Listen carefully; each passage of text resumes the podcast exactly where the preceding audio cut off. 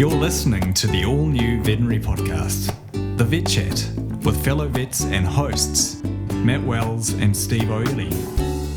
Join us as we speak to a wide variety of industry professionals about hot topics and subjects affecting animal health in New Zealand. Thanks for listening. Welcome along, everybody, to another edition of the Vet Chat. Today, our guest is Trish McIntosh. Trish will be uh, probably known to a few of you, perhaps from her time on the DCV committee, where I first got to know Trish, I guess. How many years? It would be about five years or so we were on the committee together, Trish. Yeah, that's like about that. right. I think I was on there for, you joined a little after I'd started, but that's about right.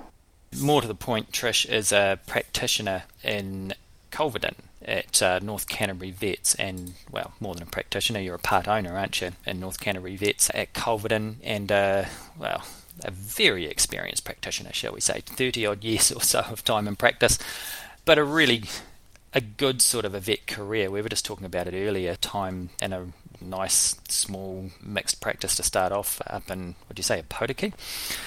and then the the OE for a few years, and, and brought back a souvenir of a of a husband from your OE, A Kiwi. um, a Kiwi. Yes, He was Kiwi. Well, I, well, yeah, I, I brought back an American See? souvenir, so I outsourced the genetics. Hmm. Um, but yeah, and then came back and set up shop in, in, in North Canterbury in Culverden, where you've been for all that the rest of that time. But and I guess you've had well, we'll, we'll get into it a bit, but the career that's progressed and, and gone in different directions with a with a really good broad base that's then got into some quite cool stuff like around consultancy over time. And partly also because you've got your own farm, it's probably helped a little bit. Quite a what fourteen hundred cows or so with Rob in North Canterbury. So yeah, I guess that's a nice little bit of background to where where Trish sort of fits in here. The idea of today was to talk a bit about that whole I guess because you've got a career that's kind of gone from that broad base and got into things like consultancy and you're seeing all the cool things that consultancy can do now, it's sort of talking about how as vets we can do this and how we can create something that really is a bit more meaningful for us as part of the profession. Would that be sort of fair to say, Trish? Absolutely. So, in the outset here, I'm going to sort of say that this is my disclaimer that I am far from super knowledgeable, no more so than any of our other great vets that are out there doing stuff. And, and I think you and I both sort of debated the title of this, and I think the word technology is somewhere in there, which is just hilarious if you spoke to my colleagues here, because I'm on the closer side to 60 than 50, and so technology kind of is a bit hairy. I can do the Yeah. basics with Excel, but let's not get too far away on that. Well, I can sympathise. I mean, the two of us trying to figure out how to work the podcast app probably would have been a bit of a warning sign. We're about 15 minutes in before we've actually managed to get this going. Yeah, at least we're managing to get there now. But yeah, so and that's the point. I mean, you don't have to be an absolute sort of technology whiz to be able to do these types of things. So um, Especially if you've got a- young ones in the clinic, they're even better. Or even my kids, that's been quite handy. So I think how we how we started on this sort of little discussion was that we were going to talk about on-farm technologies, how a vet you can get involved with this, and another disclaimer is I, think sometimes in our profession, when we throw the word consultancy, I think some of perhaps the younger ones or the ones that are less experienced, they just put that aside in a, a too hard basket because it just sounds too overwhelming. I would almost say use the word maybe even an advisory role because it's almost the same thing. Yeah, it just means that they can tackle some areas without having to be the you know the big full rounded consultant. They can do advisory work around udder health or mm, calf management or whatever. I sort of felt that in our early careers we start off and you know you come out of vet school and you are given a, a good broad base uh, on clinical care, you know, and individual animal treatments and stuff. And that that I think you've really got to get nailed and under your belt in those first couple of years so that you, you can do those with farm and get farmer buy in and trust when he knows that you can do those basic things. But if you're wanting to get on and starting to use some of his data, for instance, or start to advise him on certain things, then after that individual animal care, you've really got to start to understand to a degree how a standard dairy farm business functions and the management of it. Uh, this doesn't have to be complicated. I'm talking broad brush here, really. Yeah, and it's not. A lot of that is stuff that is hard to teach at vet school. You know, it's it's stuff that you just you're just going to have to pick up as you go along and sort of osmosis. You just absorb a lot of it and don't even realise that you've learned it a lot of the time, do you? No, exactly. So when you're there doing the LDA surgery or when you're there seeing those five sick cows, that's the time to develop that rapport and ask those questions and, you know, even make an effort to sort of say, well, I'll come out to the paddock with you and have a look at those colostrum cows, you know, rather than just do the job and walk away. Get, get that rapport going, start to see what they're doing on a daily basis and, and then understand their systems and their terminologies and exactly what they're doing. For you, was that something that kind of happened by accident, or would you say that you always had this aim that you wanted to be doing something along the consultancy slash advisory side of things? Yeah, or? no, good question. I think I um, I started to get frustrated a wee bit that I was just going out there uh, doing the individual job, whatever, whether that might have been, as we were saying the other day, you know, going to see those metritis cows or see those retained membranes, doing the job, and then maybe even a little bit of off the cuff advice, and then driving away, but not really feeling like I had really sorted the issue for them or that it wasn't going to repeat itself again next year. So f- that's how it started for me. I just wanted to make sure that I was making a difference for them. I wasn't just uh, doing a technical job, yeah, getting it done and walking away. Yeah, and, and you're right. I mean, that's that whole sort of as you get more and more experienced and you you start to kind of understand a bit more. I think that the small little thing that you're doing is part of a massive big picture and there's there's like a bunch of little dominoes sort of falling in different places. I mean, you know, you talk about doing that LDA surgery. I mean, you can easily just stand there, do the LDA surgery, and drive home again, or or you can actually sort of go, well, why would there be an LDA here? You know, what's going on behind the scenes? What can we do to actually stop this? Why is this the third one that I've seen in the last two weeks? That type of thing. So that's when you start to sort of make a bit of progress, I suppose, with these things, isn't it? Yeah, and as I've sort of said to you before, there's absolutely, I have to own up to this, a degree of my personal arrogance here that I just really want to make sure that they think that the vet is their best and first line person to contact around anything involving animal health and welfare and productivity on farm.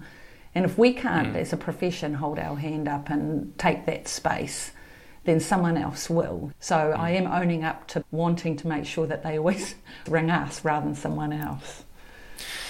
Yeah, it's a good point. I think we all know there's the odd farmer out there that doesn't see the vet as being the first port of call for those things. So we, we've got to be careful that it doesn't become the norm that we do find ways that we actually, yeah, we've got to make ourselves relevant. I mean, as the industry sort of changes, but you know, you can't just step in and straight away go come out of vet school and just walk onto a farm where you've never been before and, and immediately start doing that stuff. So yeah, that's that's the challenge too, isn't it? Yeah, that's right. But that's why I, I, sort of feel in those early days, just take every opportunity you can and be kind of relatively humble about it, and just say, "Hey, look, Barry, I'm not sure what you're meaning by feeding such and such to your colostrums. Can you go and show me what you're doing with them?" And so just kind of get yourself in amongst it, and like I say, be a bit humble and own up that you need to know more. And then on that, follow up. Always follow up. Say, well, I'm not sure why that's happening let me chase that along. Let me find out why that could be happening. Mm, yeah, I think following up's really important, uh, and doing what you say you're going to do is, is a part of that too, and, and then like building a mutual sort of trust and respect with your farmer. I guess the other thing we were sort of talking earlier too was that the last 30 years for me have been interesting and they've been forever evolving, you know. So, did my mixed vetting and did my small animal stuff, and now it's sort of dairy. And I can't help but see, but the next 10, 20, 30 years are going to be even more specialising in your species. And now that we've got some of this on farm measuring of animal health parameters, they're going to become even more important. But I want us to grab this with open arms as a veterinary profession and really, really run with it. And to do it well is how we should be aiming to do it. So do it really, really well. So not only are we just going to be tick boxing for these farmers, because that's not what it's about. We should be there going through their mastitis numbers or talking to them about their cow mortality numbers and setting up plans, setting up advisory protocols on farm, all all that sort of thing to to run with it. And they're handing us one of the more exciting things I think for me as a dairy clinician in the last 10, 20 years. I mean, I can hear the excitement in what you're saying, and and I think that's what kind of gets me interested in this. And, and obviously, you know, I'm I'm not in practice anymore, so I'm just kind of watching this a bit from afar. But I think what I can hear from what you're saying there is that this makes your job more rewarding. This type of stuff where you're actually in contact with the farmer and being able to sort of have these conversations and feel like you're making a difference, not just to their payout. I mean, you know, there's obviously a heck of a lot more to it than just the extra few cents that they're going to get. You, you're potentially actually making a genuine difference on the farm if you're doing this type of stuff. I really want to prove that both the dairy farming sector in New Zealand and dairy veterinarians can have a really sustainable, really good animal health story to tell. And our top quartile of dairy farmers are already doing it. And not only will they, by ticking the Fonterra cooperative difference and getting the 10 cents, so that's all very good. But I actually think even over and above that, their productivity and their performance of their herd will improve. So they'll get a double whammy, is my theory. Now, the next group I really want to get involved in this is kind of like the middle tier, if you want to call it that. And a lot of them are partially there, but need to get a bit further. But also sometimes, and we're humans, it's the way it is, is you don't know what you don't know. And so sometimes I think if we can at least start the conversation by saying, okay, let's look at some of these cow mortality numbers. I'm just picking out some of the variables that are hmm. on the or the measurables that are on the Fonterra cooperative difference, and one of them is, you know, cow mortality. So let's pick out this one. Now, where are these losses happening? Prior to this, we wouldn't have often had that entry into their farm business to ask them that. You, you know, we would have a, an RVM consultation and we might go through some, some drug sales, we might uh, talk about mastitis, talk about lameness, some other bits and pieces, and that would be it. But now it's even getting more detailed. And so it's allowing us to get in there. And as I said five, ten minutes ago, it's just exciting because I really feel we can make a difference and really put our profession even further up the food chain. But one of the other interesting things, I suppose, about talking to you in this, Trish, and I'm going to have to probably try and be diplomatic in how I put this, but as a North Canterbury practitioner, you're dealing with the largest average herd size in the country, over over 800 cows per herd. And I'm sure those in, in Canterbury know how good the farmers in North Canterbury actually are. But as a North Islander, and here's my attempt at diplomacy, which is probably going to fail miserably, but, but as a North Islander, there's almost um, a look at these large herds and go, oh, it's it's almost factory farming. It's big herds. It's like you know, lots of the the individual cows. It's just a number, and you know, talking to you, it really couldn't be further from the truth. I mean, actually, and those that sort of know their way around the, the numbers in the dairy industry probably know that not only are they the largest herd sizes, but on a per cow basis, they have the largest individual production. Yeah, um, in yeah. the North Canterbury region in the country. So there must be more to it. But but the fact that you can do this with big herds, I mean, those, those opportunities are there not just with the owner operator guys. Obviously, you're getting that with corporate herds. You're getting it with all types of different herds. Yeah, I mean, and I, I like to sort of say to people, the proof is in the pudding. Like one of our measurables for our district, for our client base, I should say, is uh, annual bulk tank somatic cell count. And we've set, oh goodness, I've got to be careful when I quote these figures because then people go and have a look, don't they? But Somebody somewhere will- around will come 20, back and check them for you. yeah, exactly, twenty or thirty thousand below national average as a district. And we have a sort of end of season farmer awards and dinner. And look, honestly, the two main measures that we use are best six week in calf rate and lowest um, bulk tank somatic cell count average for the season. There's a few others like most improved and etc. etc. But those are the two main ones. And there's no trend in herd size. One year we could have a 350 cow herd winning. The next year we could have a you know 1800 cow herd winning. There's absolutely no trend on size of herd, and I, I know for a fact that mortality rate in these animals in these herds is very low. Calf health is excellent. Udder health is excellent because in some respects you can't rely on knowing that Daisy, number 62, you're not sure if she's well or not, you know. You can't just re- go out in the paddock and know those numbers. You actually have to have such rigorous systems in place that nothing can fall through the. So the systems and the farm policies uh, in some of these bigger places are, uh, you know, many instances second to none. They're really robust, particularly for making sure that nothing falls out the system.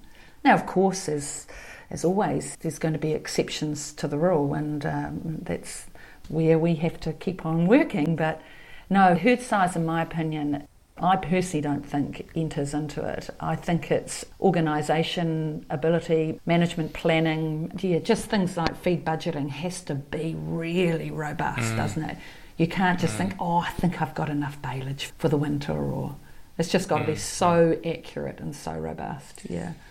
A lot of our work now is staff training, and whether it be spring training or lameness management and welfare, or you know, Yeah, actually, it's a, it is a good point. I'm just thinking back to the few times when you know something where there has been a bit of an issue that you've needed to sort out, where there might be some some welfare problems, or you know, a guy's clearly struggling, and it's almost always uh, actually the smaller herds with the the one man band type operations are, are where it's more of an issue, and those big herds, if they they don't tend to last long if they're not sorted out, do they? No, no, that's precisely it because when it falls over, it really falls over. Yeah. So I just don't see that uh, happening. I mean, I only did mm, just under two years up in um, Opotiki, mm, too scared to say, too many years ago.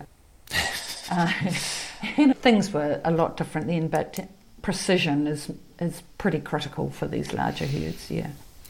Yes, that probably nicely segues into sort of what kind of systems and what kind of things that you can use, the things that are actually making a difference. Um, you know, for some of these herds, how can they use some of these tools? So, Yeah. what's pressed your buttons in the last little while? Yes, uh, individual cow sensors in the form of collars or boluses or ear tag technologies. They've been out in New Zealand now for, mm, you might know more than me, Matt. I would think they've been around in Europe and Northern Hemisphere for quite some time, haven't they? Decades probably, but kind of being almost mainstream in New Zealand, I would think perhaps in the last three ish years and exponentially increasing. I- Like I think last year we had two herds with cow collars, and now this year we've got five, uh, and I constantly being asked what I think of them. And uh, look, I think they're they're just yet another tool that we can use to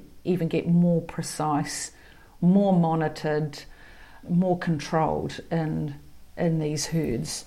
I, wouldn't say just because they're very, very good for large herds. I think they're they're great. I wouldn't say they wouldn't be good for a 300 cow herd. I'm sure they'd be brilliant. What are they really doing for you? How are you using them? I guess as a as a vet, what are you doing with the information? I suppose is more the point. I think a real primary thing for me as a vet, so I'll put the vet hat on with the, their use, and then I can perhaps, if we get time, give you the farmer hat of, of their use. What I found is that the farmer is detecting an unwell animal ballpark, I feel about 24 hours before historically you would see her showing clinical mm. signs. Look, a classic would be even at home yesterday. Our contract milker asked me to have a look at a cow. He said, Look, she's just crashed on collars. Had a look at her. Now, if you saw her in the yard, she still made milk. So the milker didn't detect her, but she had a, a really high temperature and early stage metritis. They most certainly would have seen her probably the next morning. But we got started on her treatment last night. Uh, I've just spoken to him this morning. You know, she's gallons better this morning, is, made, is, is making milk. Ruminations lifted slightly, or certainly started to lift. And so I think what it does is it allows you to get onto animals much earlier and before the intensity of clinical disease has a chance to take over, to become overwhelming in the cow. So, from a vet's perspective, they're, they're marvellous. They, you get to see them. Last year, I had a, a, an LDA, great example. Got her early, really early, did the surgery.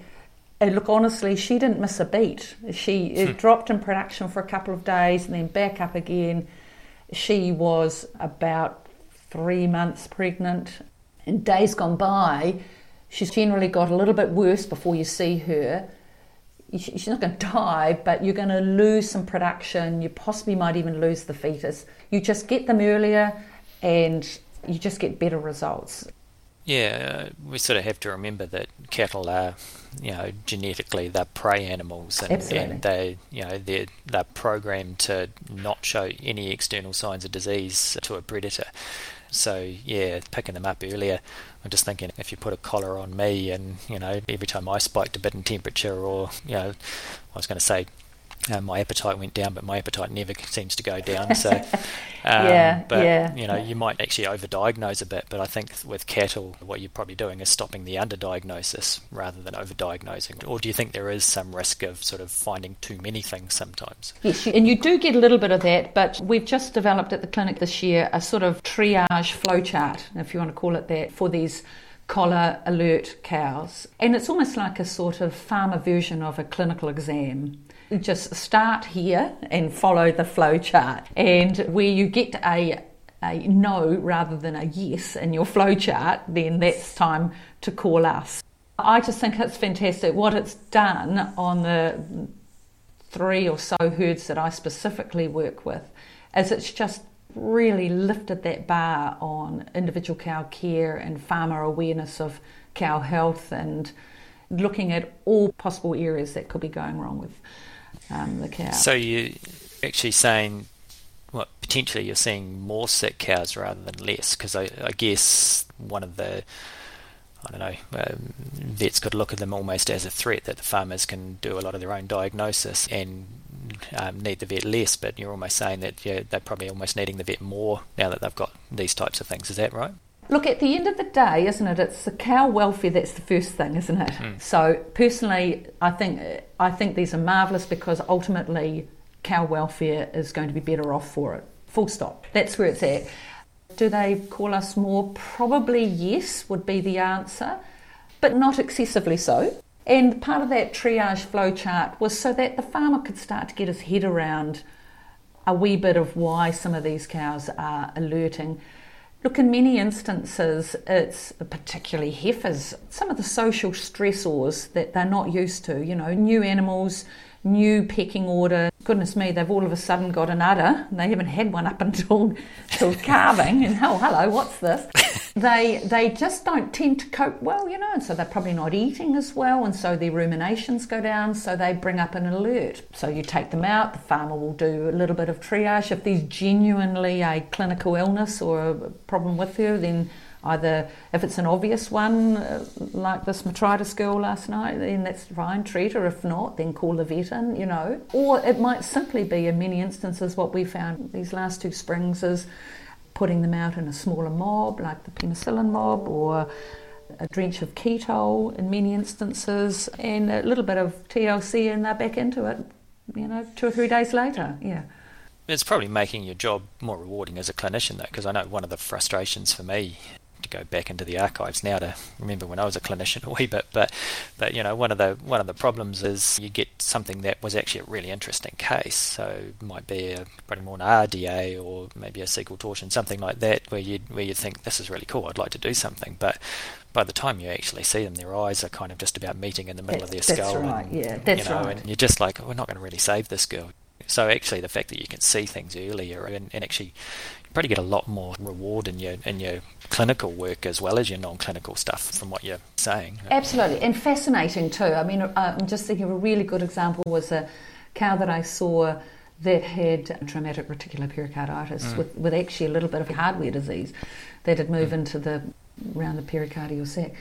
And in the end, of course, sadly, she was, you know, euthanized and we autopsied her. But she alerted about a week before, um, no, no, no, probably, probably more like three days, sorry, before we euthanized her. And then once we PM'd and we saw it, um, all very interesting. But when you went back and looked at her rumination pattern over the previous six months, she had had periods of being up and down. And there's algorithms in this technology where they have to kind of spark the algorithm enough to to get a distress alert. So she never really got. do you know what I mean? So mm. I guess the reason I'm telling you this is when you say it's rewarding and interesting for your career because it, it that was fascinating to look back and see that yes, that hardware went in around about three or four months earlier. And yes, perhaps in this instance we didn't save this cow, but it's extremely interesting. So that's a lot of the individual cow stuff, I guess. But what about the herd stuff? I mean, that's probably more where your consultancy side of things comes in, where you're sort of able to get into, make a difference. Yeah, no, definitely. I, I mean, um, uh, wonderfully interesting for individual cow health and care and detection, but even more, like we're- just at the moment, we're working through some some interesting data that was showing last year, and there's a few of the guys further south in Oamaru that are doing a lot of work on this, where we're looking at some rumination patterns in colostrum cows and in very early lactation, so like the first four to ten days of lactation, and managing them so that you're getting to a good rumination level before they can get moved into the herd and, and become twice a day. And that's really fascinating. So, in other words, using the collar technology on a group basis rather than on an individual cow basis. And or watching them on a group basis, Uh, let's say take away from spring, let's say we might be the middle of November or something, and start to see.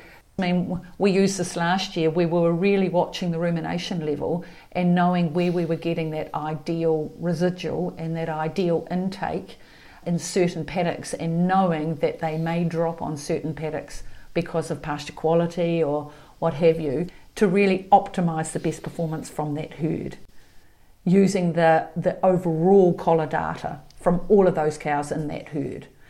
But just having a large herd doesn't mean to say that they're going to be poorly managed. In fact, if anything, the management of this feeding and how the rumination of those cows in those paddocks with X residual was really powerful stuff from a farm management tool.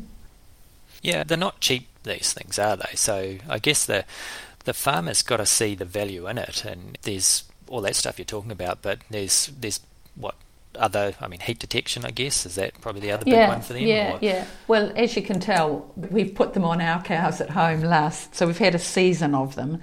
And prior to doing that, you know, I don't have a Scottish surname for any other reason.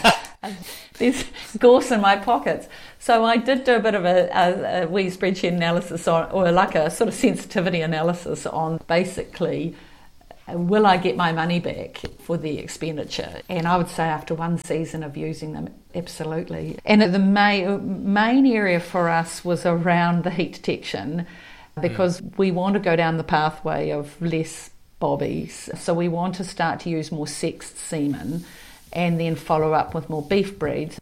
So sex semen, as you know, is about 5% less conception rate. And so the collars most certainly give very accurate heat detections. The plan is that we uh, used all of that heat detection data to basically inseminate the best cows with the best heats that have had the most heats post calving to really maximise that conception rate for the sex semen and then it allows us to use more beef breeds and less bobbies. So that's a biggie. We don't have bulls. We haven't had bulls on farm for nearly eight years now. So prior to this, he and uh, 2IC was standing up there every morning for 70 days, 10 weeks, heat detecting. That is to me non sustainable from a human resource perspective. So the big driver was heat detection and utilising that heat information to get the best and most accurate uh, matings and conceptions.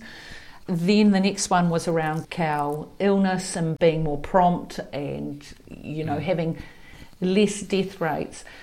I don't know. It's it, we probably saved maybe four potential dead cows uh, last year, I feel, because of the use of the collars. And then finally, things around the better performance, better heat detection. We used 30%, 40% less CIDRs because the collars will, of course, detect a lot clear those more silent heats. That's just that's just detecting on um, sort of acting like a pedometer, isn't it? It's like how much activity they have. Is that right? Yeah, or? it's twofold. It's that they tend to muck around so they don't eat quite as much, so rumination yep. drops, and they move a lot more. And so from a movement perspective, they're, they're moving more, and so it's again, it's an algorithm that combines the two and gives you a degree of certainty that she's had a heat. Right. Yeah, I'm just thinking back if you put a collar on me and I ate less and maybe mowed the lawns and went for a longer run. Yeah, I don't yeah. know if I'm more likely to get mated, but yeah, yeah, yeah. So from my spreadsheet, I can safely say that it's most certainly paid for itself, and I think going forward. Philosophically, I think they're fantastic tools because I just want to make sure that nothing falls out the bottom. Sick cows don't get missed. Yeah. So, I mean, they're not the only new technologies that have come along in the last wee while. I mean, there's other bits and pieces that you're using, I suppose. That um, and it's it's interesting how the farmers have actually embraced quite a bit of this stuff, haven't they? If you think about other, you know, there's better use of weights, there's better mastitis detection, all those types of things too. I mean, is there other sort of things that are making a real difference to you there? Well, you've sort of outlined most of them other than sort of financial software and stuff. But that's mm. that's not really in this brief, really. You know, um, there's some great, some of those great tools out there, and some really good farm farm management tools like conscious that I can't use labels, can I? But you know, Farm IQ's a good one, and again, that's around farm management. There's lots around n- nutrient use, you know, and, and in our area, irrigation scheduling and use. So those are all sort of farmer things. They're not really specifically veterinary and mm. animal health, but mm. yeah, I think if I look back, uh, maybe ten or certainly twenty years ago, around if I wanted to make a difference on farm we were limited by what data we could get. You know, so if Bob the farmer's got a poor repro 20 years ago, I didn't really have much I could grab other than his empty rate and oh gosh, even then we probably weren't even age dating them, the pregnancies, you know. But now, goodness me, we've got MINDA weights and, and particularly something like, you know, Infovet as a portal. That's hugely powerful to go in and see what they're doing around everything from heat detection to yeah. So there's just, there's just gallons of that sort of stuff in there. If you had to sit down with Bob today and Bob came in and said, "Look, I'm really worried about my overall herd reproductive performance," you've got lots of tools that you can use to start to go and examine and drill down into where we could start. You know, whereas before it was not quite so easy, wasn't it? Yeah, yeah, it's pretty bit frustrating at times, I suppose, because of that. But what you've talked about there, though, is that you don't have to be an Intelect consultant. You don't have to be doing nutritional type stuff. You, you know, you don't even have to be a consultant or an advisor in a lot of ways to get something out of all this technology, do you? It's sort of coming back full circle a wee bit to what we started with. That that you have that understanding of the whole picture to be able to properly use all of that information that comes to you. I think you sort of used it's it's a slightly different example, but I think you sort of um, use the example of taking blood tests. You know, and you get sometimes you get a blood test back, and it's just an isolated piece of information. And if you don't have the context of everything else around it, it it's actually not particularly useful. And it's the same with any of the technology and information, isn't it? Yeah, a really good example of this is uh, we just recently had a herd with a, a lot of uh, retained fetal membranes, and the, mm. the farmer's beside himself and wanting to know. And so we took some bloods He also happened to have some nutrient feed analysis done on his feeds. Thankfully, he's recording all the data so we can sort of see what animals are getting the retained membranes. And he also had a spreadsheet on where three different herds went for wintering. So, already, what have we got? Oh, that's right, and they were pre carved BCS as well. So, we've got all that BCS data.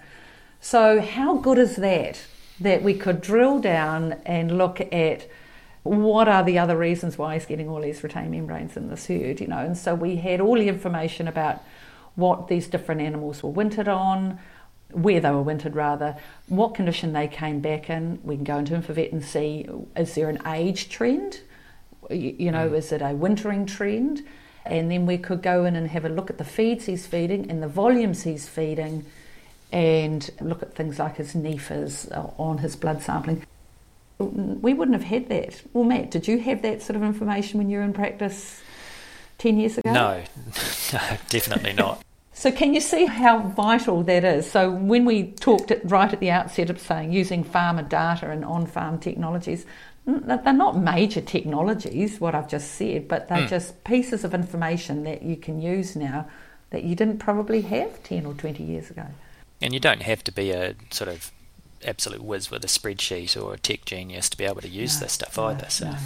so, to carry on with that story, uh, we made some changes in the springer feeding. We uh, made some changes with some minerals that are going in and timing of feeds. You know, we sort of mm. looked at uh, splitting some of the feeding of those springers morning and evening. And retained membranes, so I've just been looking at some data this morning, It's definitely decreasing. Now that's mm. rewarding and reassuring rather than just going out there, pulling out the membranes, using the drugs. You know, that's the bit that's rewarding that you're, you're making a change for the better, both for the farmer and and his you know it's not profitable having lots and lots of retained but in the same for the cow individual cow welfare yeah.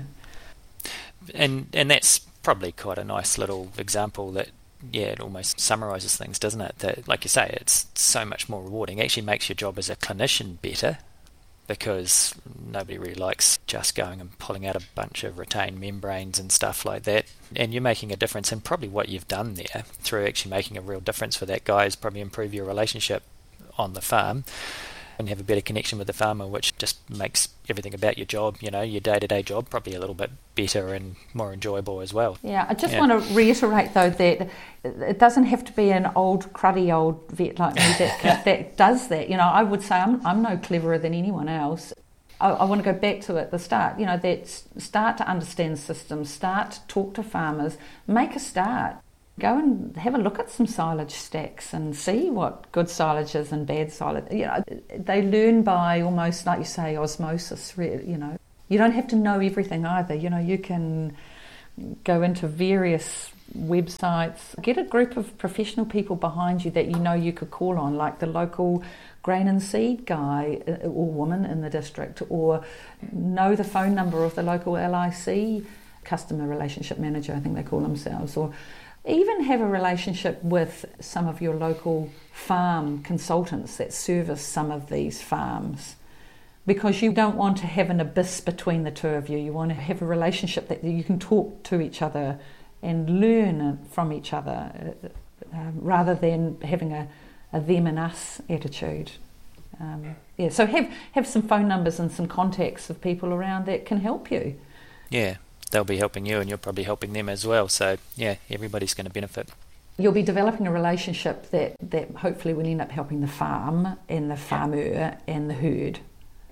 Well, I think um, that's probably quite a nice little way to finish. But um, thank you very much for your time, Trish. Oh, that my was, pleasure. My pleasure.